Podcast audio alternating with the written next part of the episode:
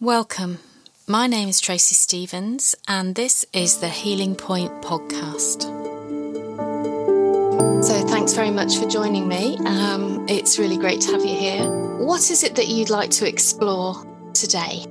I was thinking about this during the week, and I think it's probably issues around weight and weight gain. And so I seem to kind of fall back into a pattern of putting on weight and then finding it difficult to lose, or get into the kind of mojo to lose it in that sense. And kind of, so maybe just, explore some stuff around that, because I'm not happy with it. Do you know what I mean? And but I still don't seem to be doing anything about it, if that makes sense.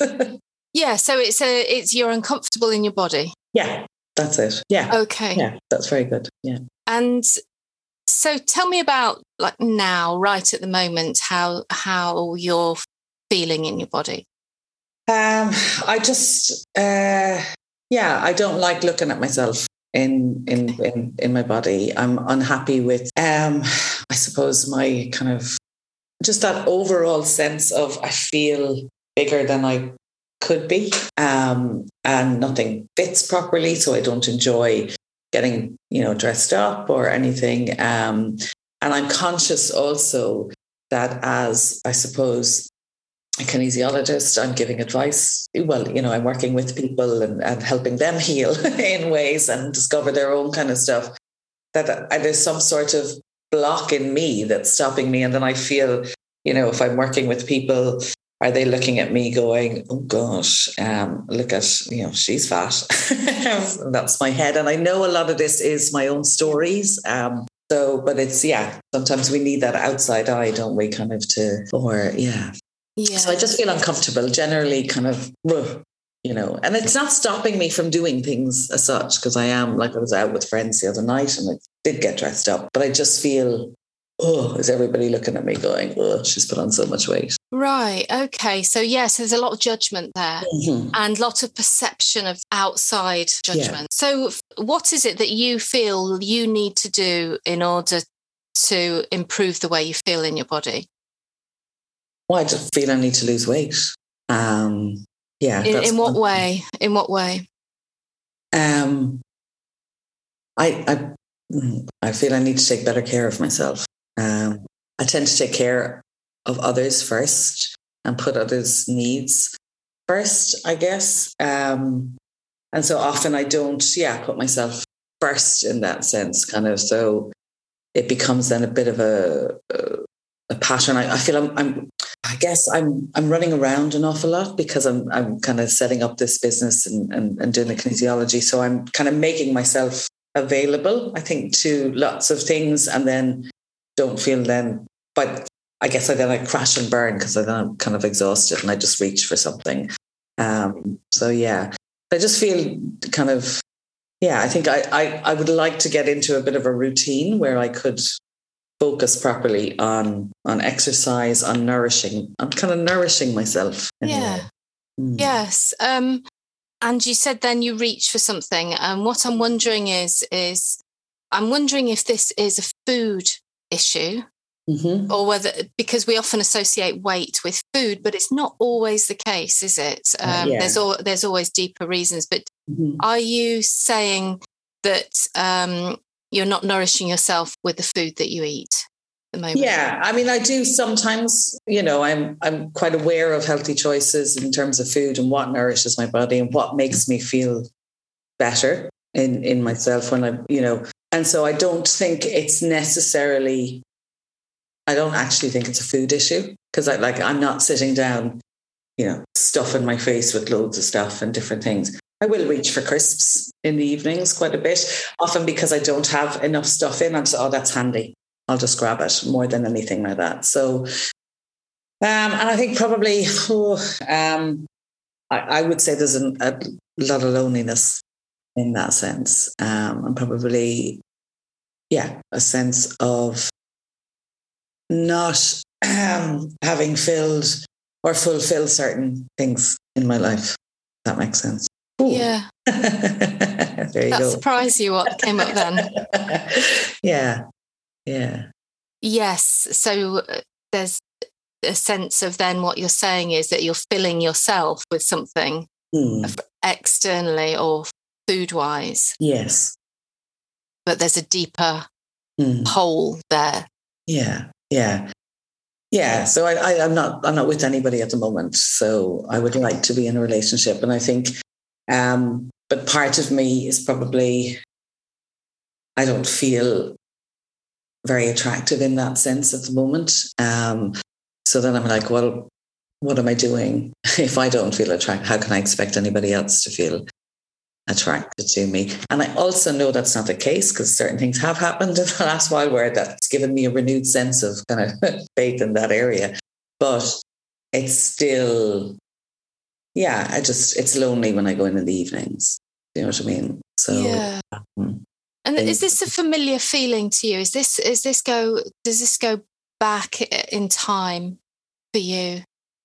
This feeling? Yeah, I think so. Like, I would have spent a lot of my 20s not with anybody either. Do you know what I mean? I was always busy. I was doing different things, involved in different projects. I just never seemed to put, I suppose, a relationship at the forefront.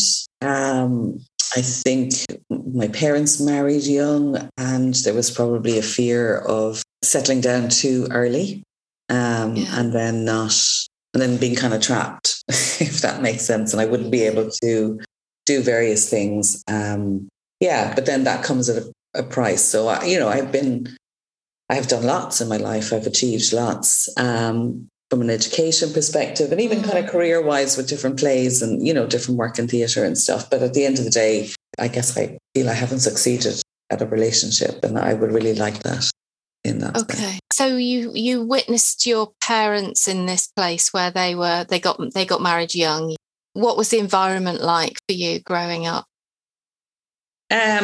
Generally great. Okay. I'm the eldest of four. But generally a happy childhood, I guess, as I got a bit older. In my teens, I kind of probably didn't get to go off and do things that I wanted to do. When I finished school, there was kind of more pressure to stay at home and go to the kind of local university and go into kind of more businessy degrees. It was a time in Ireland where a lot of that would have been.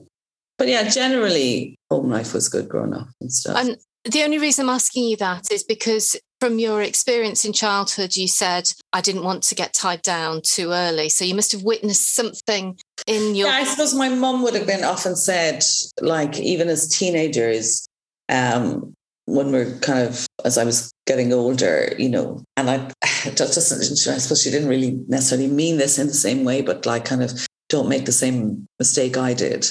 Don't, go off. Like, as in, go off, live your life. But there was, some ways not letting you go off and live your life. So there was she had a huge fear that I was like going to arrive in my kind of late teens, early 20s and say, I'm engaged, I'm getting married. And that I wouldn't have had, because she didn't have an education in that sense. So there was a huge fear in her part that I think I absorbed that more than my younger siblings kind of. Yeah.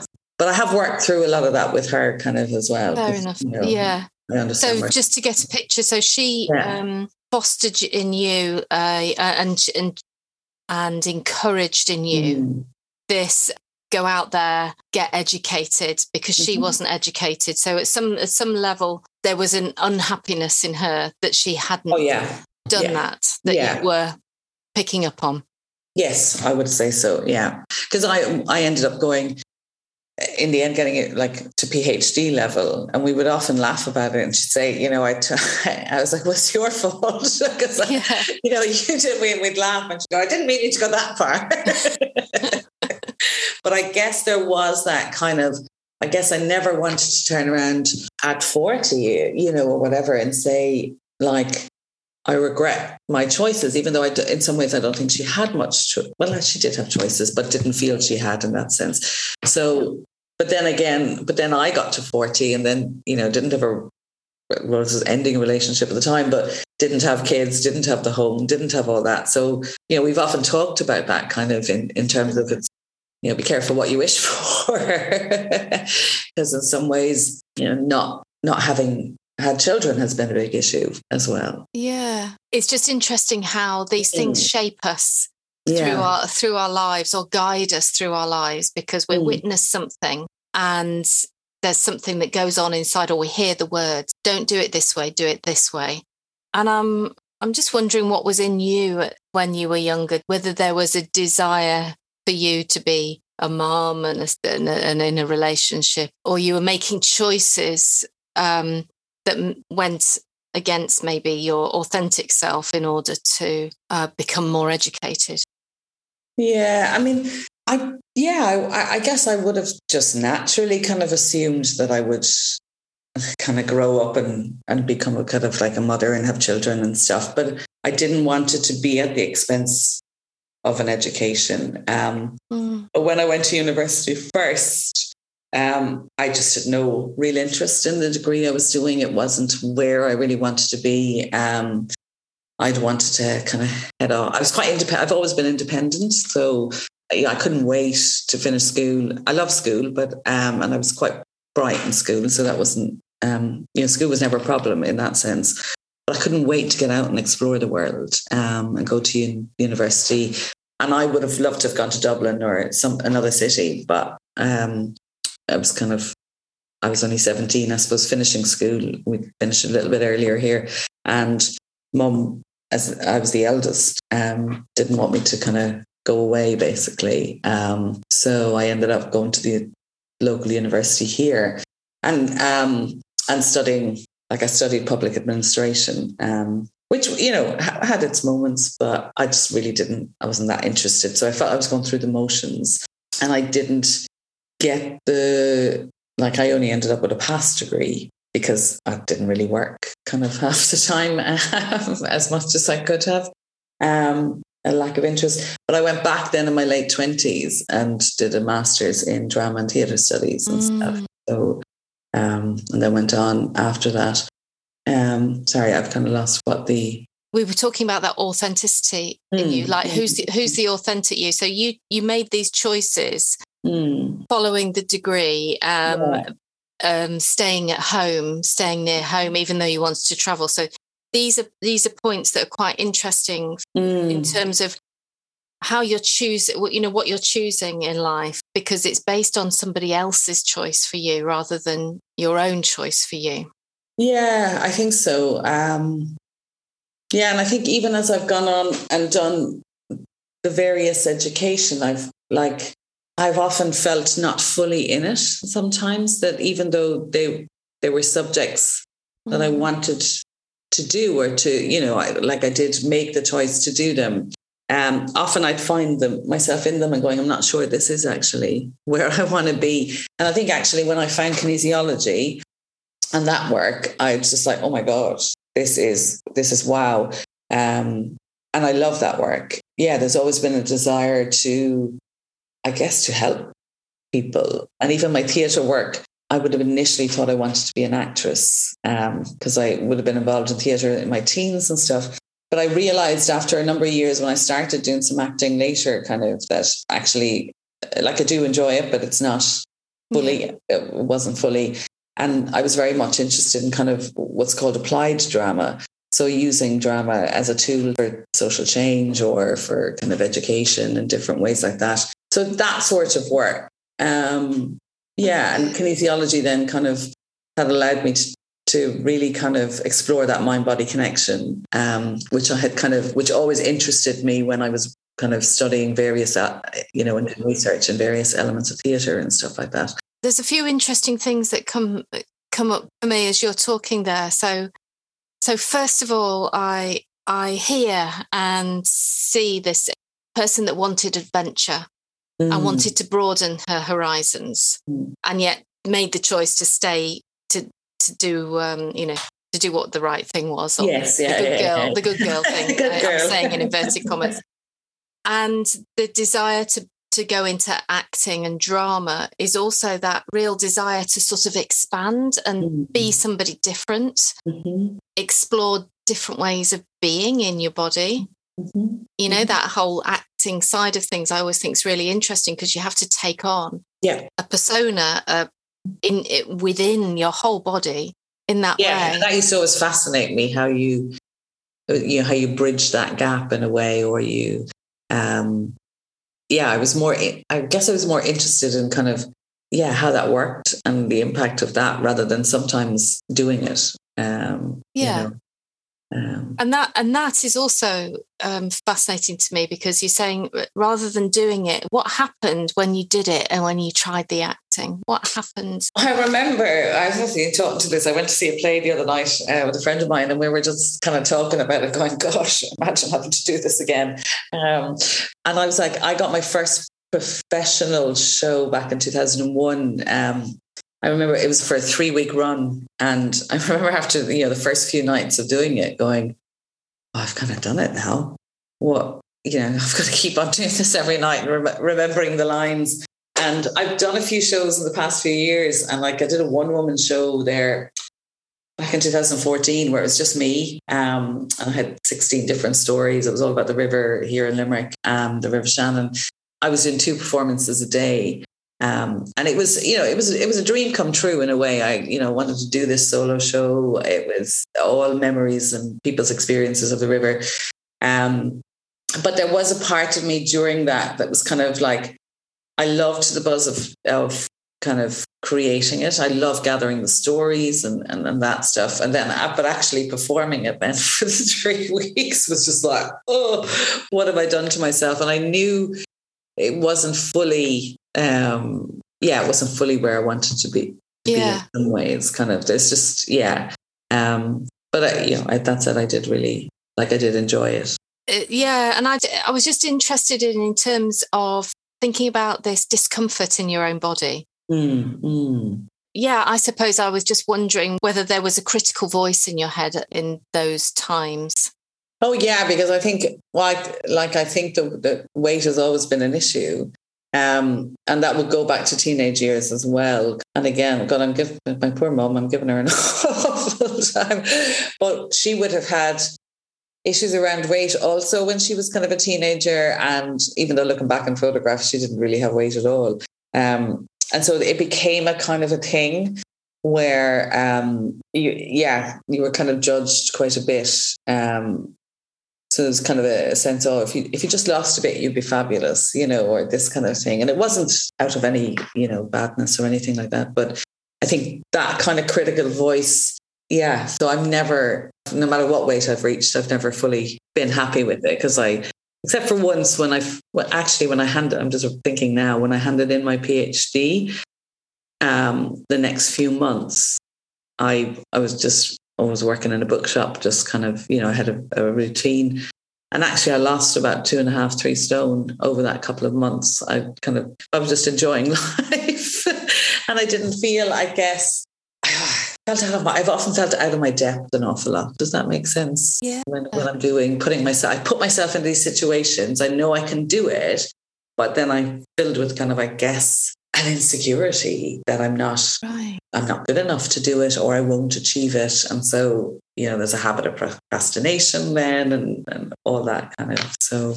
Yeah. So this is interesting. I feel like we're getting there. And this isn't about blame. I just want to just make this clear. This isn't about blaming your mum or anything. It's just about your own experience. So, So when you were that teenager and then you talked about, if you just lost a few pounds, then you'd be fabulous. Mm. Did you get any of that sort of talk from your parents or from your childhood, or was it just that you saw that happening in your mum or your mum? My mum would have said that to me. Oh, she would have said that? Oh, yeah, to me, yeah. Well, I can remember I was going for an interview for a job when I was about 17, summer job, kind of whatever, and I had to, wear skirt and blouse or whatever. I didn't own that sort of stuff at 17. So she'd given me a skirt and jumper, and I just looked, frumpy in it. And I just remember, us having this kind of screaming argument because she was, it didn't look well on me. It was a 40-year-old's clothes, not a 17-year-old's clothes. And it was just like, oh, if you, I can remember her kind of, if you just lost a stone, you'd be fabulous, you'd be this, you'd be that, and I can remember my father saying, leave her alone, blah, blah, blah, And me just going, well, can you not just love me for who I am? And that teenage thing. So I think some of that kind of has stayed with me. So there's something like, almost the kind of feel the weight sometimes is like, I'm trying to attract somebody who will love me for who I am rather than somebody skinny or thin. Yeah. Yeah. Yeah. Okay. And I've known some of this, it's there and stuff, but it's, yeah. And what's happening inside of your body right now? Oh, I'm just, feeling, I feel quite emotional. Yeah. Just feel kind of, I feel it in the pit of my stomach a bit, kind of. Yeah. And I see you moving about a bit. Yeah, so it's like, I just want to invite you, if you feel like you just need to move about, do what you need to do. Shake that off. Well, not shake it off, but just use that energy up because it's talking to you right now. Yeah, yeah. Oh, yeah, that's interesting. Yeah. There's emotion there because there's a belief system that you know that you're carrying about yourself. Mm-hmm. Because what does a young girl believe about herself or learn to believe about herself when a parent is saying, oh, you'd be so much better if you were a stone lighter. Yeah, everything would be better. Yes, yeah, and that's the thing, isn't it? Yeah. So that mantra is there, and I it came up at something else earlier this year, and I was like, oh, that's obviously there and deep. That I know it's not something I think about it on a daily basis, but it's a subconscious pattern, isn't it? Yeah. It sits there in the subconscious, and it sits, and the voice sits there because you also witness it. If it, in terms of. There's your mother who you love and who is close to, who you're, you've stayed close to. And very close, yeah. But what you're witnessing as a child is her not loving herself. Yeah, yeah. And I think that's a huge thing. And actually it's been really interesting over the last couple of years, just I've done some kinesiology sessions on her and she's like, my biggest fan and willing, please do me. And stuff has come up for her and she's like, oh my God, I don't want to be telling you this stuff. And I'm like, it's okay. I get this. I said, I've been on the bed too and things have come up and come out. And it doesn't mean that, stuff about her own mother would have come out and different things and stuff about her childhood and different things. So yeah, I'm well aware of that she was only doing the best with the knowledge she had at that time and stuff. But I guess that still I need to do a little bit of work on releasing that belief. And I know logically it's, not real or whatever. But it's deep in there, I think, yeah. It's deeply programmed into your body, so your body is squirming when it's like, I get close to that, I'm not good enough. So then I find myself in a position where I'm always then trying to please people, if that makes sense. And again, I've done a lot of work on this, but it still surfaces. Okay, let's just move into that place then where you were working in that bookshop for a while and you lost that weight, which is obviously significant for you because you can remember that quite clearly and also how quickly it disappeared and how good you were feeling at that point. Yeah. And so what was the difference about that time, even though it was a short time, and other times? Mm-hmm. I think it was that I'd handed, having in that PhD was huge. I'd gone to the highest level of academic achievement in that sense. So, it's the pinnacle, isn't it? I wasn't thinking that at the time. It was just I handed it in. It had nearly killed me the previous few months. I think for me, it was just that I'd handed it in and I went straight into then rehearsals for a play that I had written a few years back, a testimony play, and I did that piece, and that was a huge achievement as well, kind of to act in that role, and that finished at the end of January, or kind of the end of January was my D-Day. I was kind of feeling quite heavy at the time and more, and I was with a partner at the time, and I remember we were talking about it, and he was just like, well, just do it. And I did. And I just, yeah, I felt really good. You know, I made really good choices about what I was eating. And yeah, and I was enjoying just going into the bookshop and working, and, you know, and not having the pressure of all that education, like, although the weight of the education on me. And I made that kind of, I think it was earlier in the year, this year, something had come up for me again. And I was like going, I think, yeah, that was a real, it wasn't just about losing the weight and the food stuff. It was actually handing in that PhD and doing that acting role as well, kind of that. They're quite pivotal kind of moments.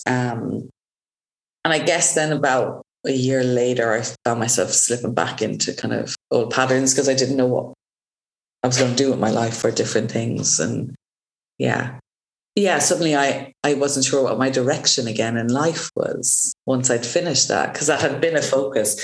So I think when I'm unclear of what's happening, that's when the weight comes back on and stuff.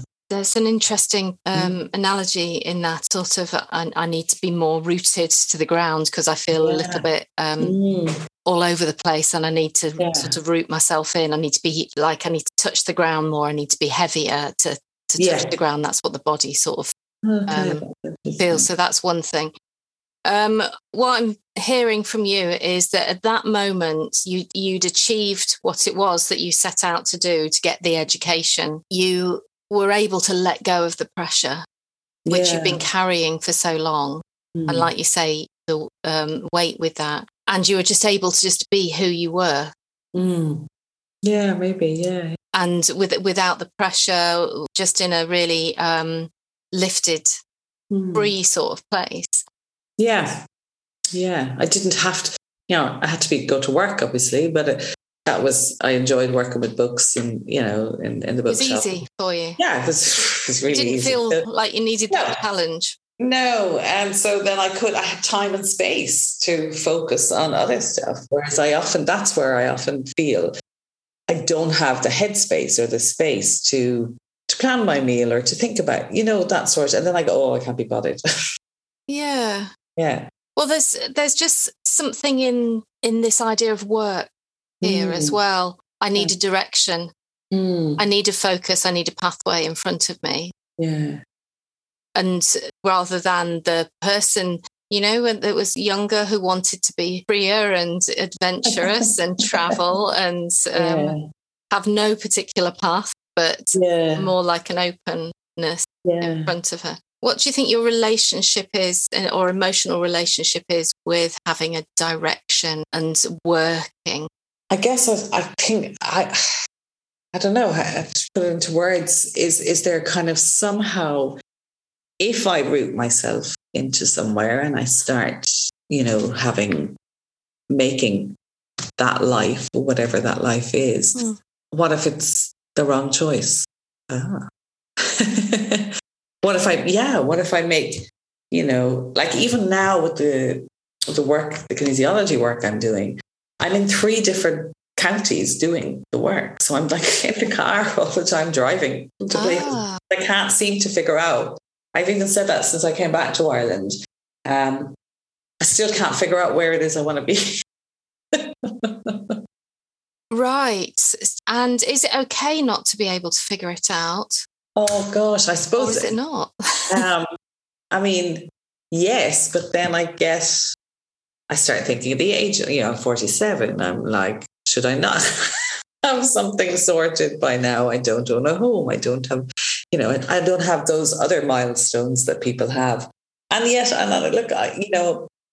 I've met various people my own age recently who've been like, oh my God, I envy you so much. You have so much freedom, you know, from different things. I'm saying, well, yeah, I envy you because you have a house and kids and husbands or whatever. So, yeah. Interesting. It is. There's an interesting dilemma here because it's, are you seeking freedom or are you seeking stability? And it feels like that is as a conflict going on inside of you. Yeah, and I think that's always been a conflict, looking back, kind of. Yes. So one of those voices is from your upbringing, and one of them is from your soul or your heart. So I would say I'm a free enough spirit in some ways, but then I've often said, God, if I could just have a base somewhere that I knew I could come back to that was my own, then I could go off as well and come back. And it's just trying to get into a position where I can have that in some ways. And I suppose when I was younger, I didn't really want to go down the conventional route of, getting married in my early 20s and having kids and stuff like that. I guess I thought at some point that would happen. But it wasn't the be all and end all, I guess it wasn't. I did want to see the world and did want to, do things. I still haven't, and I've done quite a bit. I have gone and had adventures, different things. But I guess that also requires a sense of financial stability to be able to do that. And when you freelance and you work for yourself or you spend a lot of time in education, it doesn't give you that financial kind of stability either. So it's, Yeah. There's a lot of perception here about what stability is. Yeah, in reality, you may be perceiving having a partner as stability. You may be perceiving having a base, a house as stability. Other people might see those as burdens. Yeah. So I'm just putting it out there that it's the perception. Okay. And what I'm really interested in now is okay, how can we shift this dynamic that's happening inside of you and help you feel more comfortable in your body? And I find it really interesting that you've chosen to work in 3 different places, and you've chosen to create this busyness in your life that gives you no time to plan for that self-nurture. We do it unconsciously, don't we? Because it's what we're used to doing and it feels like the easiest thing. Yeah. And there's usually a fear-based belief in that as well. So what if we just pick the place that's closest to you right now in geographically to work in, and you just worked in that one place and didn't do the rest of the traveling, what would that feel like in your body? Yeah, it would feel better in terms of it. It would feel I know what I have every week. There's still freedom around that because, and actually it was, I had a conversation with a friend only early this week about that, saying I was resisting one particular area because that's kind of city where I'm from. And I want to live more rural and coastal, but I was like, that doesn't necessarily bring the clients living there. So maybe do I focus maybe 2 days a week? I don't want to do kinesiology all the time because I do some of this other art projects I really like having that freedom to do different projects and dip in and out and stuff. But I also really love the kinesiology work. What would be your ideal scenario? How many hours a week would you be doing kinesiology? And so I'd probably 2.5 days kind of, do you know what I mean? Where which is focused on clients, and I know that's there every week, and I do that. And then I have a couple of other days where I have a bit more freedom to work on different projects that might come up and stuff like that. That would be an ideal thing. Yeah. And then to have somewhere to live for, that's not going to necessarily change for a while, so that I can then build and rebuild the kind of finances and stuff like that and take care of that side of life for a while. And I think there was a fear, definitely. When you say it's fear-based, of missing out and not taking the opportunities, which I think is natural when you're setting up sometimes, but also is part of, actually, as you said, a deeper pattern so I do need to make some choices. Well, yes, and there's that pattern because it's learnt right from childhood about that's going on there in your body is like, don't be too still, don't settle. And so there's the fear of making the wrong choice or an opportunity comes up, I should grab it. Mm. But, you know, now this point in your life, this feels like a transition point really for you. Yeah, definitely. And this is where it's important to tap in to your own body.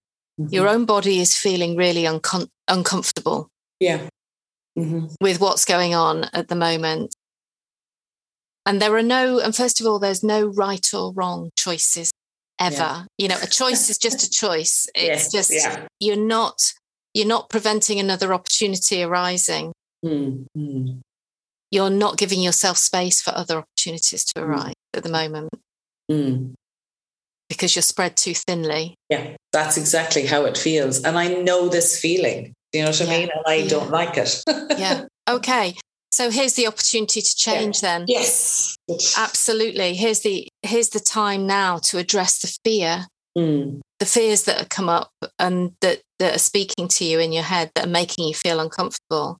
Yeah. If I don't take this opportunity, what does that mean? Yeah, yeah. If I don't run around in all these different directions, what does that mean? And what happens if I base myself in one place and allow people to come to me? Yeah. And how would that feel? Yeah. I just got a bit of a chill all around here as you said that. It was just like, oh.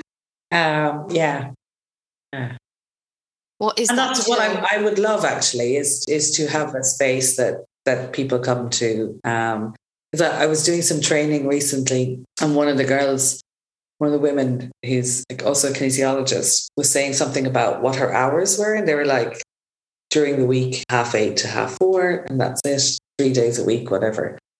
I was like, what? Are people coming to you during the day? And she was like, yeah, I just set my hours and that was it. Like, I don't work evenings. I want that freedom. I don't work weekends. Like, oh my God, I've been doing lots of evening work and day work and weekend work just to try and suit everybody. And then, I could hear myself going, but you're not suiting yourself. Yeah. Yeah. No wonder your body feels uncomfortable. It does. Yeah. Yeah. Wow. Does that make sense to you? Yeah, it does. It does. Yeah. And I guess that's the thing. Why am I scared of suiting myself? What does that come across for me? What's it like to put a boundary down? Yeah. Yeah, I find that I've gotten better at it. But I didn't know how to say no for years. I just say yes.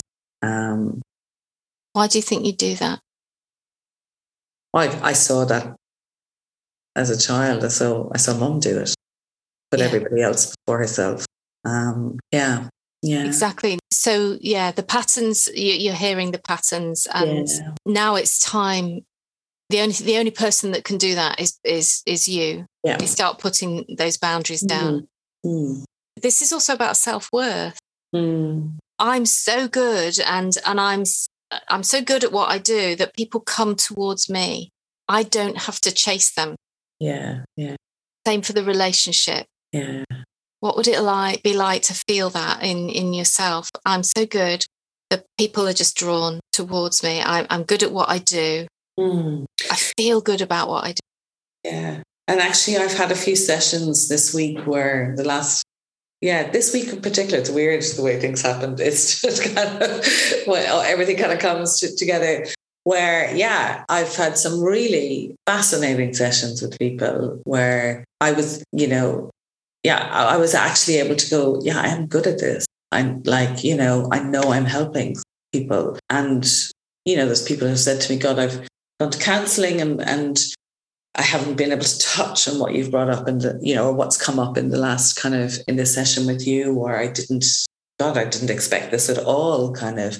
And I see the power in that. Do you know what I mean? I see what it's doing, and I want to be able to be in that position to create that space for people, Well, you are. Yeah. The point is that you actually are there, and it's recognizing that. That's that comfortable space. Yeah, yeah. That grounded space. Yeah. Where you're offering you up to yes. people. Yeah. And I do work in a quite intuitive way with people as well. And there is sometimes I'll get a moment where I'm going, am I doing this right? Like, is it? But, and like, we've also been encouraged through our training to go with ourselves, to bring ourselves to that space. And I know the value of that. And yeah, and I suppose, like, even someone said to me the other day, gosh, you must, like, I've just, you know, offloaded so much stuff or whatever, different things. And they're like, are you going to be so drained from this? And I'm like, no, you know, this, I don't want to sound kind of perverse, but like it energizes me. It's where I feel authentic working in that space with somebody, and grounded. And do you know why that is? Why you feel like that in that space? I guess I just feel a very strong desire to help people. That's, I don't know, but and when I see them having those kind of those breakthroughs, those aha moments like I've had today this morning. yeah, that's, I love that. It's beautiful. And I know I have that ability to do that for people. And so what you're witnessing in them is you're witnessing them validating you, acknowledging you. Yeah. And saying to you, you know what? You're great at this. You know, this is amazing. Yeah. Do you see that those moments are probably what you didn't get in your childhood? Yeah, maybe. Yeah. Accepting you for who you are, no matter what you are, what you look like, or it's not about your body; it's about you. Yeah. In that moment. Yeah, and I guess there would have been that pressure as the eldest to, like, even I've gone back, got even younger. I mean, myself, my sister would often laugh. She was like, you know, and my mum and my aunt would often say, you know, God, we put you on a pedestal. You know, you were perfect when you were younger. And oh gosh, that's actually catching me. I remember my sister saying, oh, you were always like, up there is the perfect. And I said, yeah, well, you're up there, it's easier to fall off. Yeah. The question is why were you up there? Well, you know, this is something that came up again for me recently. I was thinking about in the last year or two. So when I was born, I was the first grandchild on both sides. Mm. And 6 months before I was born, my dad's dad died. And 10 months after I was born, my mum's dad died. So it's like, oh, my birth was kind of surrounded in a lot of sadness for the families. And I guess, like, in some ways, I was this kind of beacon of joy and all that, if that makes sense. And so I wonder, if that was something, even at that age, I absorbed. I had to be a good girl because they were, you know, maybe also sad in lots of ways, you know, in whatever was going on. Yeah. Yeah. Intuitively, you know, you've got that sensitive side there to you, and that intuitive sense. And I have no doubt that you pick up what people need really easily. Yeah. Okay. And so, but then that's a beautiful gift. Yeah. But in doing that, you're not recognizing that the needs of in yourself. Yeah, yeah. It just popped up there also that, like, you know, my brother was born 2 years after me, and then my younger sister. So your mum would often say, like, I had three of you under the age of four, and actually my brother was sick for a while, which I had only realized recently. He was in hospital for a month when he was like an infant, you know, 3 or 4 months old or something like that. And he had whooping cough. And mom was talking about, like, you know, having to be being separated from him and having to go over to the hospital, and she wasn't allowed in, you know, and all that. I was like, wow. So there's probably even then at that age, you know, have to be good because there's other stuff going on. And then there was another new baby. And yeah, so. And it's what we value, isn't it? We value, you know, this culturally, you know, we value the good girl. We value the one that, you know, if you were stepping up. Yeah. You know, looking after the others, no doubt, supporting them. Yeah. Yeah.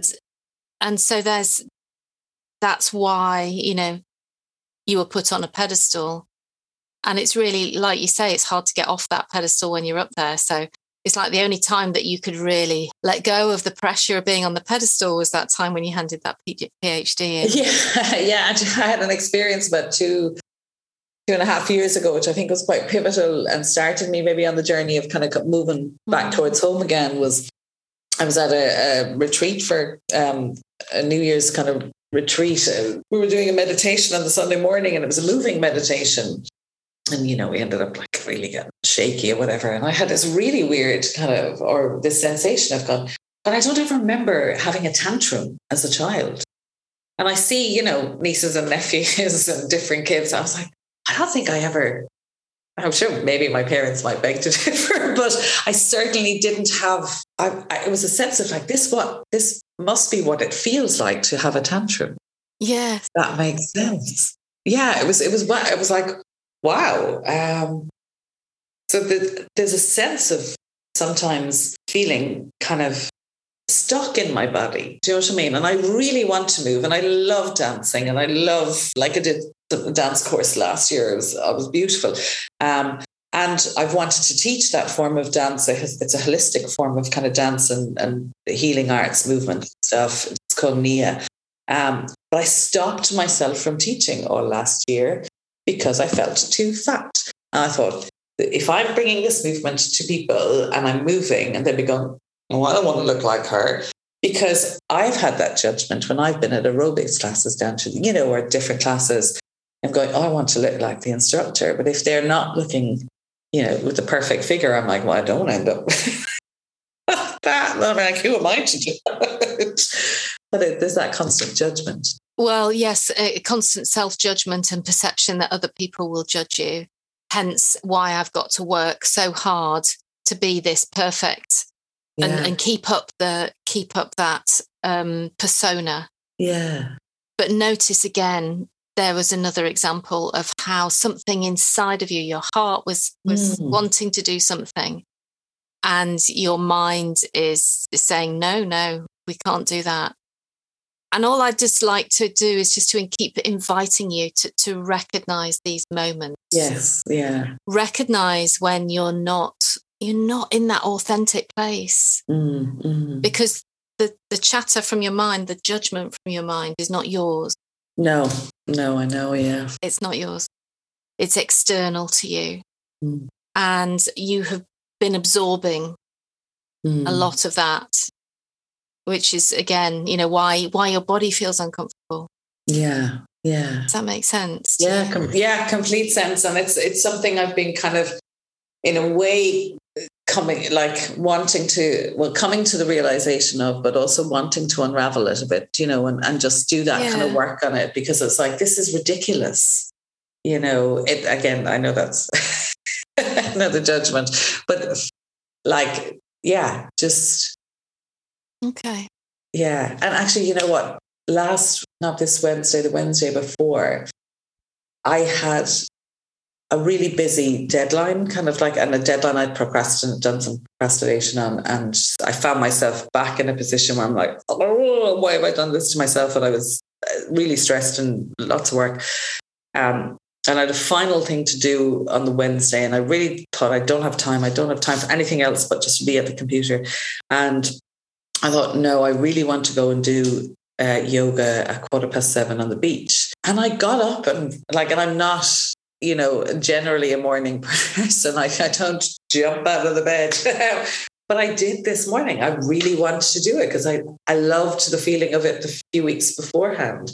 And so it was, you know, 7:15 in the morning. It was windy. It was grey. We were on the beach doing some yoga, and the day just flowed for me then. You know, I got so much done. I thought, this is just do it. And stop putting yourself in the way of doing these things. Because, I say this to clients, once you find the joy of what you're doing, everything else starts to fall into place, doesn't it? Yeah.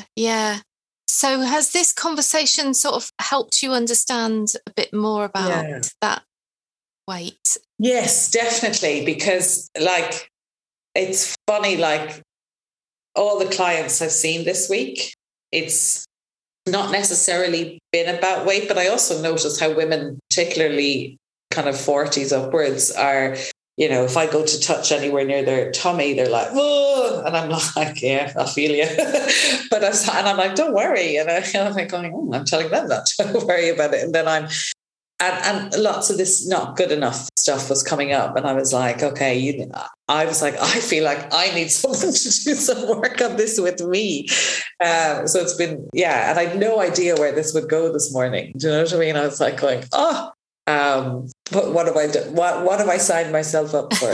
But I kind of felt very drawn to it. And I knew that it would...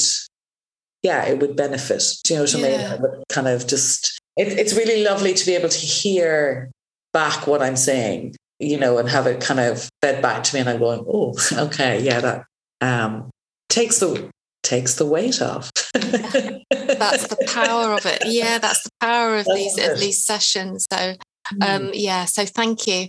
So let's just end with, just give me, because then you'll feel obliged to do it. Give me 3 things that you could start changing from now that's going to help support and nurture you.